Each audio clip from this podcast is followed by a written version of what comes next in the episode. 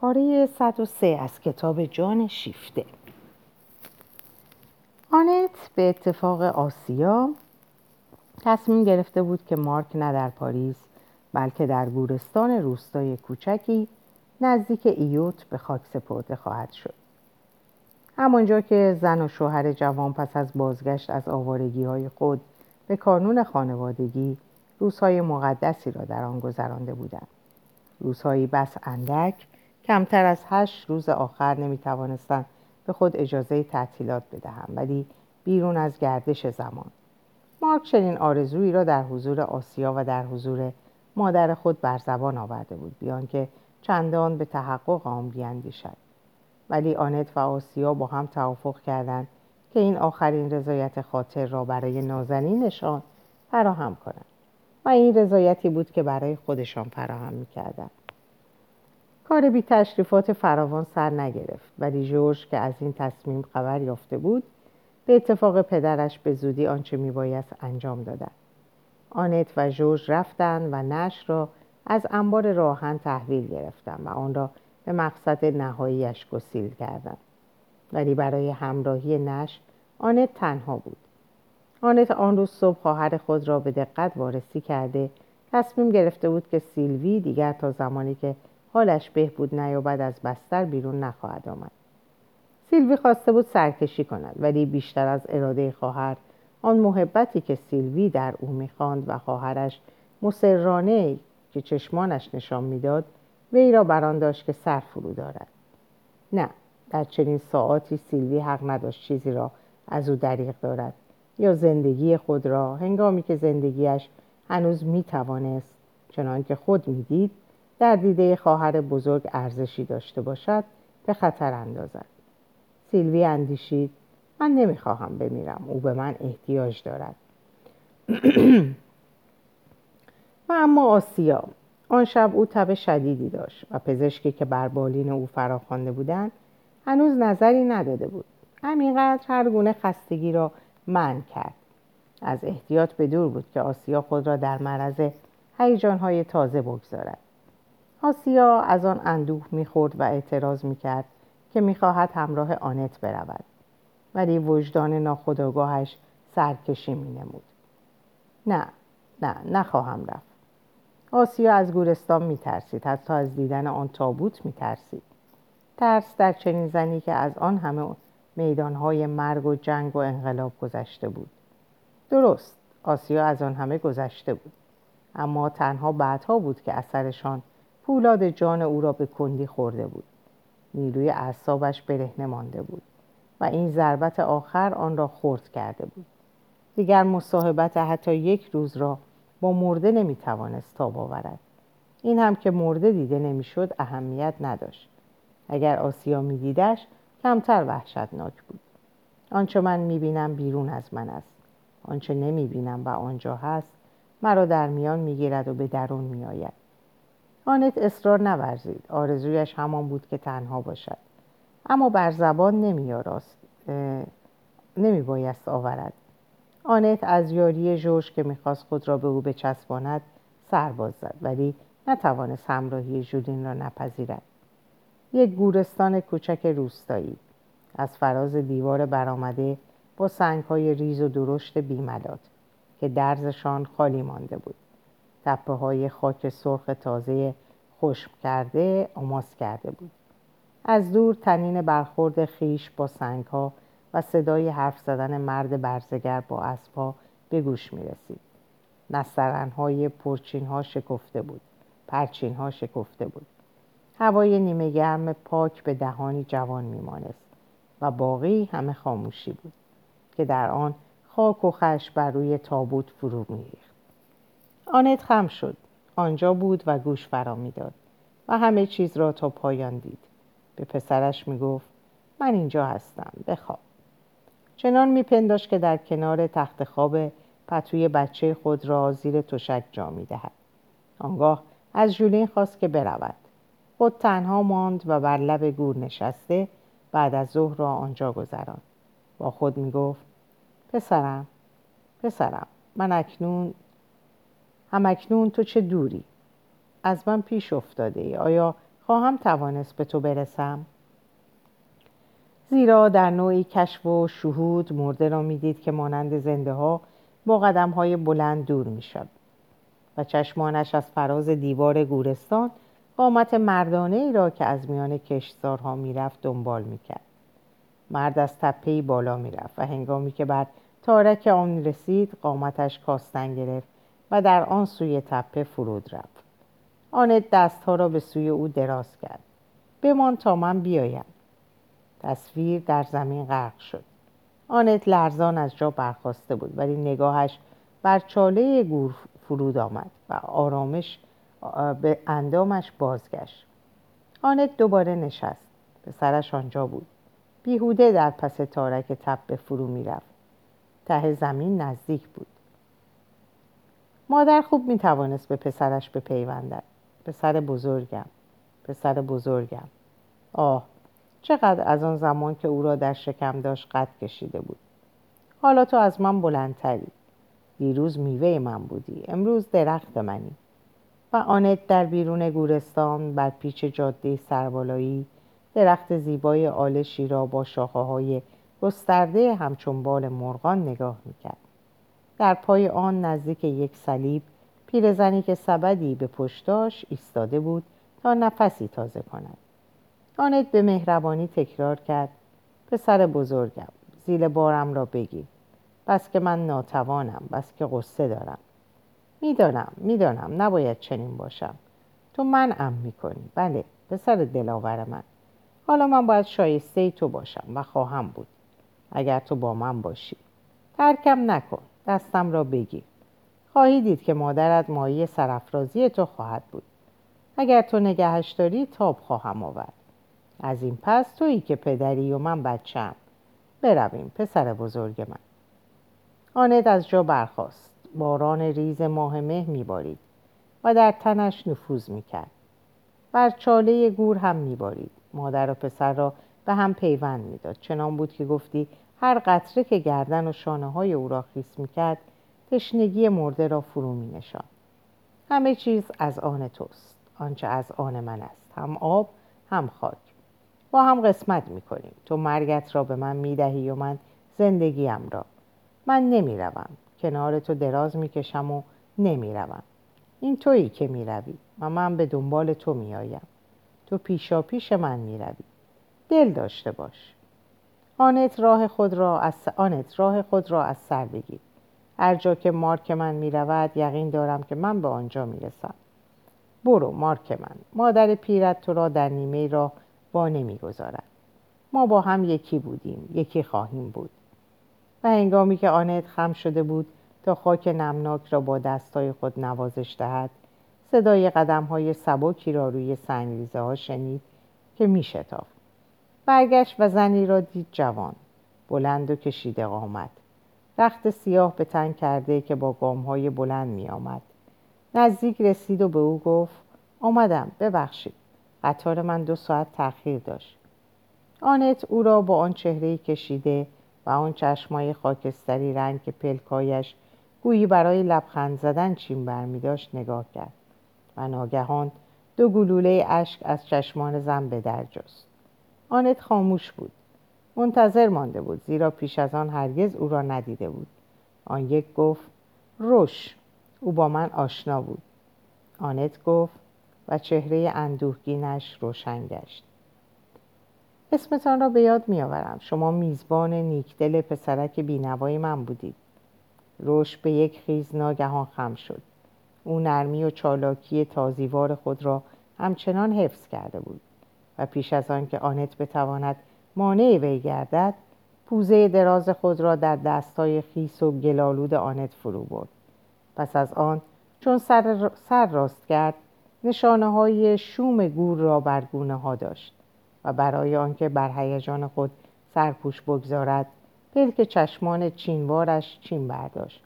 ولی آنت در جرفای آن خوانده بود و بازوان خود را از هم گشاده بر اثری که دستهایش بر گونه های او گذاشته بود بر اثر پسر خیش بوسه زد. روش آنت را در آغوش فشرد و پشت او را که باران خیس کرده بود حس کرد. دختروار نگران شد. گفت مادر بیش از این نباید اینجا ماند. سرما می‌خورید. با هم برویم. و شال پشمی خود را بر شانه های آنت افکند. آنت با لبخندی اندوهگین گفت من حالا دختران بسیاری دارم. روش گفت اما دختری ندارید که احترام و محبت بیشتری دربارهتان داشته باشد. آنت بازی او را گرفته با قدم های کوتاه و گویی با تأسف از گورستان برمیگشت. پرسید چرا بیش از این هرگز این را به من نگفتید؟ روش پاسخ داد من زیادی بودم شما دخترهای دیگری داشتید. از کی پسرم را دیگر ندیدید؟ از هفت سال پیش که در پاریس از هم جدا شدیم. برای چه اگر با هم دوست مانده بودید؟ او زن گرفت و من شوهر کردم و با شتاب افزود. ولی تصور نکنید که هیچ رابطه پنهانی میان ما بوده. من حتی همخوابهش نبودم. در این واژه حتی افسوس نهفته بود. گوش آنت آن را دریافت و روش که این واژه از دهانش به در جسته بود خواست آن را پس بگیرد. دلم نمی‌خواهد که شما همچی تصوری بکنید. آنت همچنان که راه می‌رفت نگاهش کرد. اگر هم تصور بکنم مگر چه می‌شود؟ روش سرخ شد. بله آنچه گفتم بد بود. خب پس می‌گویم. اگر شما همچی تصوری بکنید دلم می‌خواست که راست بوده باشد. آنت آن دست عصبی را که میفشردش زیر بغل خود فشرد. دختر راستگوی من در آن صورت از آنچه تنها همین اعتراف شما را به من نزدیک کرده است به من نزدیکتر نمی شدید. من هم اگر این امر حقیقت می داشت به او نزدیکتر نبودم. من نمی‌خواهم چیزی را از شما پنهان بدارم و از آن گذشته این دیگر چیزی است که به شما می‌رسد. مال او بود. مال شماست. من این را به شما بدهکارم. اگر این امر حقیقت می داشت اگر نگویم که تأسف کمتر می‌شد دروغ خواهد بود.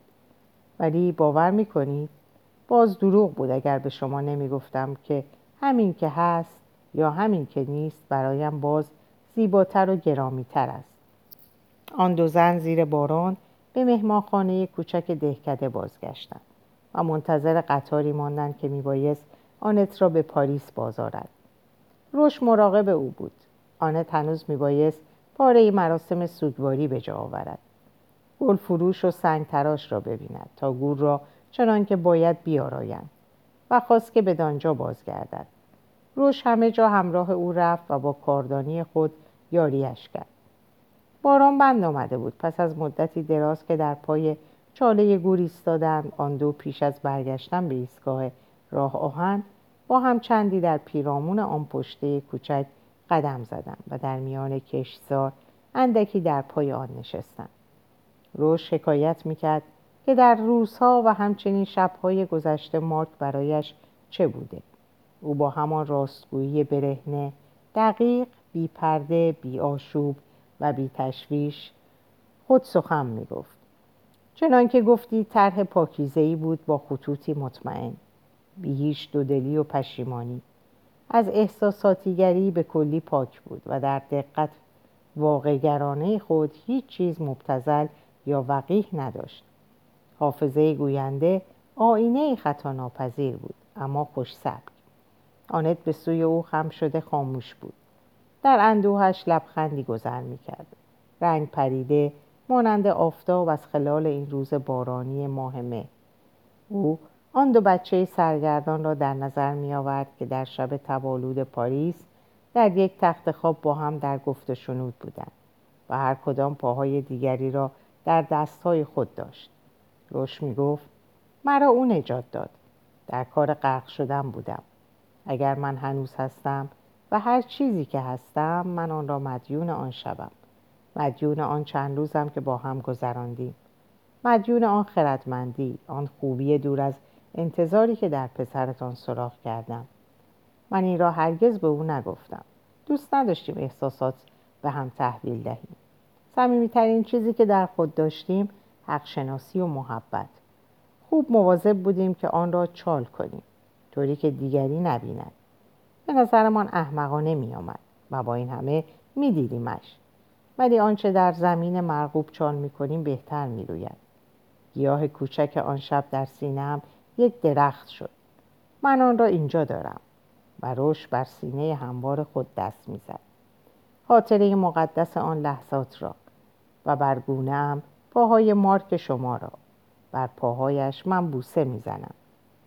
و آنت به یاد آورد زنی دیگر روزی در شب زمان همین را گفته بود. آنت پیشانی خود را پیشانی پیرزنی خسته را بر کف سفت زن جوان که پیکر درازش برای پسر او به جای پشتی به کار رفته بود تکیه داد. روش اکنون زندگی خود را حکایت می‌کرد. او هفت سال پیش به شهرستان خود بازگشته با یک وکیل جوان و با استعداد دادگستری به نام رنو کردیه ازدواج کرده بود و اکنون از او سه فرزند داشت. روش با آنکه بار دیگر در زندگی بورژوایی ریشه می‌گرفت بر آن بود که از شخصیت خود چشم نپوشد. غرورش اقتضا می‌کرد که خانهاش پاکیزه و مرتب باشد ولی او خود را در خانه خیش زندانی نمی‌کرد. گوش خود را در خدمت شوهر خیش و شوهر خود را در خدمت مسائل اجتماعی و فعالیت های تعاونی و سندیکایی گذاشته بود. خود را منشی او ساخته بود با او همکاری می‌کرد. و گرچه خود نمی‌گفت میبایست یقین داشت که به دو الهام میبخشید. افقهای پهناورتری در برابرش میگشود. این مرد که جانی شریف داشت روش می‌گفت که او خیلی بهتر از خودش است. از آغاز شرطی را که روش برای پیوندشان پیش کشیده بود پذیرفته بود. احترام متقابل به زندگی خاص هر یک. اعتماد متقابل. یک بار برای همیشه. مرد به درستی به عهد خود وفادار مانده بود. میگذاشت که زنش هر وقت که خواست و هر گونه که خواست برود و بیاید. سفر کند. آنچه را که خودش دارد ببیند. بیان که از او حساب کارهایش را بخواهد. با زنی مانند روش این شیوه از همه بهتر بود. امکان نداشت که ذره به آن کس که چنین اعتماد کاملی به اون نشان می‌داد زیان برساند. هیچ چیز از اندیشه های زن نبود که مرد نداند و می‌دانست که مارک برای زنش چه بوده است و او به صرافت طبع خیش گفته بود برو جانم من هم می توانستم بیایم ولی مزاحم تو می, مزاحم تو می شدم آنت با آن زندگی می اندیشید که خود می توانست با روژه داشته باشد و نداشته بود. آنچه او می‌خواست و آنچه روژه از او دریغ داشته بود. پس از سی سال این دو جوان بدان تحقق میبخشیدند. آنت چنان زیر تاثیر این خاطره بود که حال و گذشته را در هم میآمیخت و گفت از طرف من از روژهتان تشکر کنید. روش بیان که به فهمت تصدیح کرد. رنو در اسم شوالیه اشتباه کردید. روش آن روش آنت را تا پاریس همراهی کرد. دیر وقت بود. آنت را دم در خانهاش ترک گفت. از آنکه شب را در خانه او بگذراند سر باز زد. بهانه آورد که میباید بیدرنگ به لیون بازگردد و همان شب باز به قطار نشست. در واقع هیچ چیز او را به شتاب در رفتن ناگزیر نمیساخت. ولی نمی‌خواست با آن زن که مارک به همسری گرفته بود برخورد کند. زن هر قدر هم که بداند حقی ندارد و مدعی باشد که حسود نیست باز هرگز به رقبت با زن یا معشوق کسی که از او در بستر خود پذیرایی کرده است دوست نخواهد بود. روش از لیون نامه‌ای برای آنت نوشت و این مکاتبه با وفاداری ادامه یافت. ولی آنت برای آنکه دوباره ببیندش ناچار شد که در خانهاش به سراغ او برود. آنچه از همه سختتر بود نگذشته بود. در آن روزهای وحشتناک شعله قهرمانی سودایی که حضور نزدیک پسر بدون منتقل ساخته بود مادر را با خود می بود تا زمانی که نش آنجا بود مارک حتی در اندوه و مرگ همراه او بود. با او سخن می گفت ولی پس از آنکه آنت به خانه خود بازگشت خود را تنها یافت. همراه فشار عصبی فوق انسانی این روزهای اخیر آن شعله فرو نشست. آنت از توش و توان افتاده بود. نیروی آن نداشت که پندار سودایی را به تنهایی جان نو دهد و دید که این پنداری بیش نیست. تنها آنگاه بود که مرگ آغاز شد. برای آنت مرگ نفسگیر شد. سرشت سراپا سرشت سراپا زندگیش هرگز نتوانسته بود و چه کسی هرگز توانسته است؟ نیستی را دریابد. هرگز نتوانسته بود نزدیکی های نیستی را تاب آورد. وقتی که در خاطرات خود تا کسانی پیش می‌رفت که بیش از همه دوست داشت پدرش ژرمن آنت خود را بر فراز قرقاب معلق میافت و از آن به وحشت میافتاد. ولی باز همگی هستیش آنجا درگیر نبود. می توانست بگریزد. اینجا همگی هستیش را داو گذاشته و باخته بود. احساسی که ناگهان تکانش داد. او نیک می‌دانست و کدام مادر نمی‌داند که پسرش برای او بیشتر از زندگی است. ولی این همه فریادهای سوداست. بر چیزی جز محبت گواهی نمی‌دهد. محبتی که آماده از خود را به آتش در اندازد تا محبوب خود را از آن بیرون کشد. این فریادهای سودا گزارشگر جای واقعی کسی که دوست می‌داریم نیست. گزارشگر جای او در واقعیت هستی ما. و آنچه از این هستی باقی خواهد ماند هرگاه آنکه دوستش می‌داریم از آن بیرون کشیده شود. و اینک ناگهان بر آنت ظاهر شده بود که دیگر هیچ چیز باقی نمانده بود. پسر محبوب همه چیزش بود. حتی در اوج سودای مادرانش آنت بدین نکته پی نبرده بود. شعله سودا که مدام از زندگی سوزان و آشفتش مایه می گرفت به نظر می رسید که از پسر چشم می پوشد و بارها هم به خورش های دیگر روی آورده بود. اما در هیچ لحظه ای پسر از او قایب نبود. دانسته یا نادانسته آنت می‌دانست که او همیشه آنجاست و مانند شعله به نفت چراغ به وی وابسته است. شعله می‌تواند در پرده های تخت خواب و سراسر خانه درگیرد ولی کانون آتش در چراغ است. هسته آتش پسر بود. باقی همه زبانه های گذرا. اکنون که آنت به حساب همه آنچه مارک برایش بود می‌رسید دیگر هیچ چیز از زندگی خود نمیافت که او قلب آن نبوده باشد. سی سال زندگی با هم که از آن یک روز هم او غایب نبود و پیش از آن هم که مارک زاده شود باز آنت او را در جرفای تن خود میافت همچون جهش جاودانی خود هدف و مقصد خود جوهر خود انگیزه وجودی خود. تو را دارم. ای عشق من تو هم تو منی. ما یکی هستیم. همه سرخوردگی های زندگی نتوانسته بود این ایمان را بزداید. مارک نسخه دوم او بود. من حقیقی او بود. بهترین بخش او بود. مارک چه می‌خواست و چه نمی‌خواست چه دوستش میداشت و چه نمیداشت این همه راست می بود یا نمی بود این ایمان نهانی او بود. ایمان مداوم و در بیان نیامده او بود.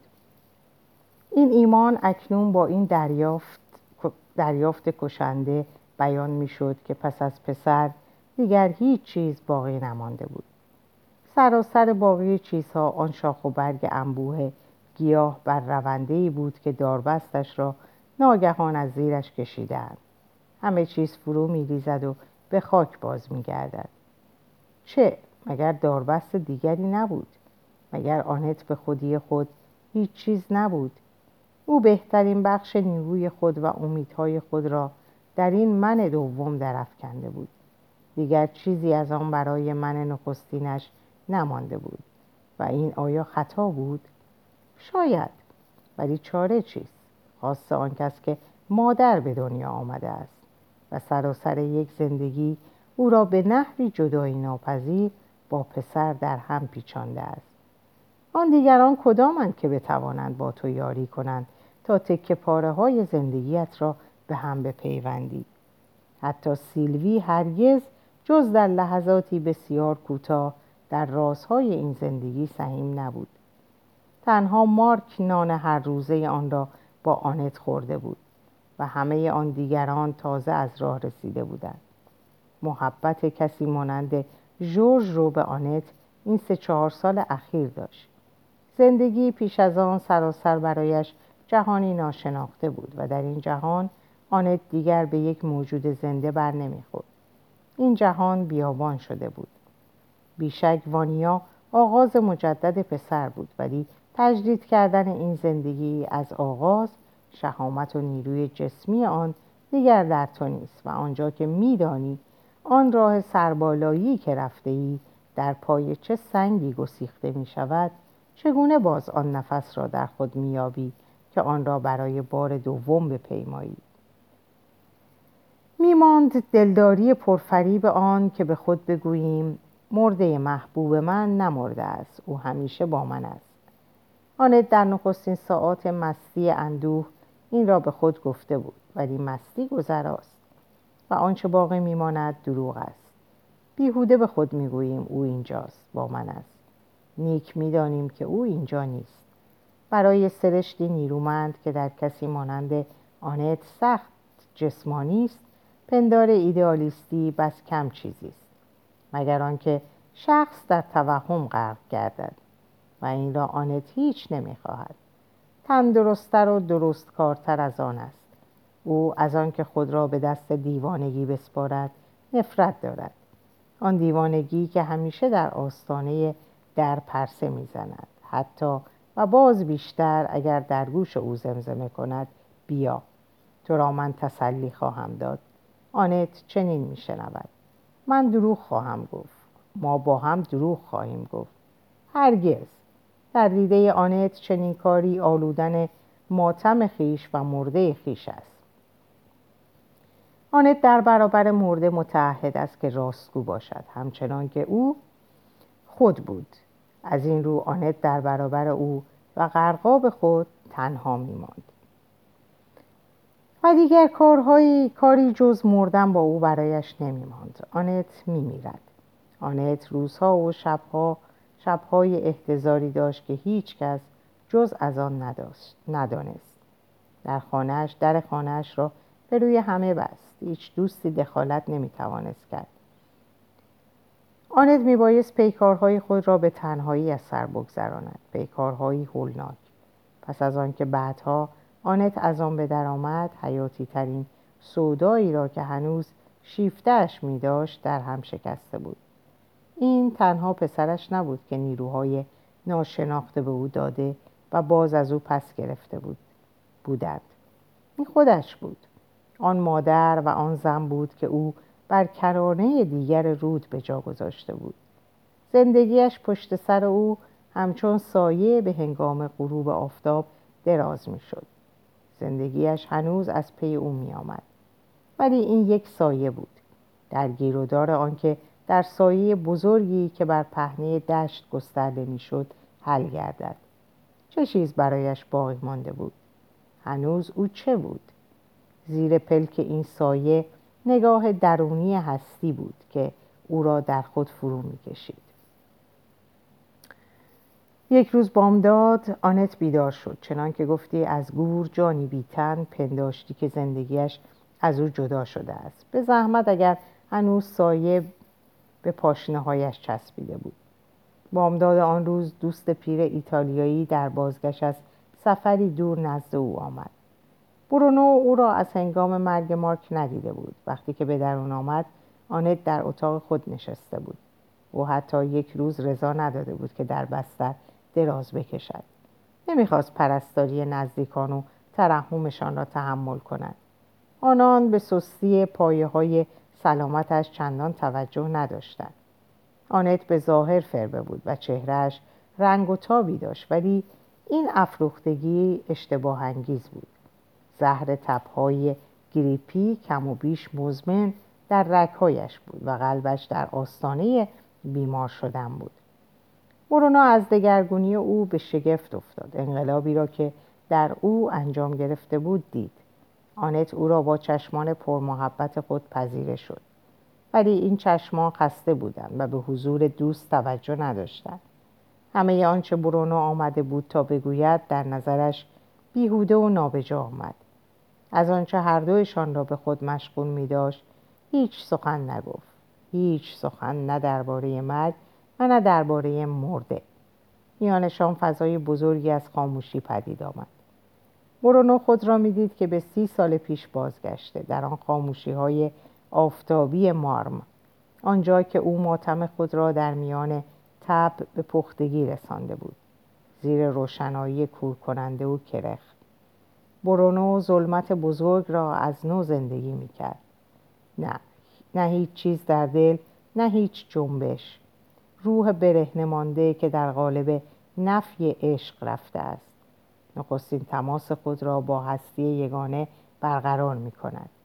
این مهمان سرای نخستین شب بر جاده سختی است که به سوی رهایی و آرامش می رود. از این سفر نمی توان کسانی را که دوست می داریم معاف داشت. همینقدر می باید قادر باشند که تا پایان آن بروند. آنت قادر خواهد بود. نگاه برونو چهره برا, برا آماسیده دوست را که توجهش بدون نبود وارسی می‌کرد. آن سرخ آجوری خون ماسیده زیر گونه ها آن خون خفته به سان تبی که در پای نیهای مرداب شکفته در آفتاب خفته بود. بیدار شو. باز شوی. ای بنداب گریه ها ای خون. بار دیگر به جریان درآ در اینجا به پایان این پاره می‌رسم. براتون اوقات خوب و خوشی رو آرزو می‌کنم و به خدا میسپارمتون. خدا نگهدار.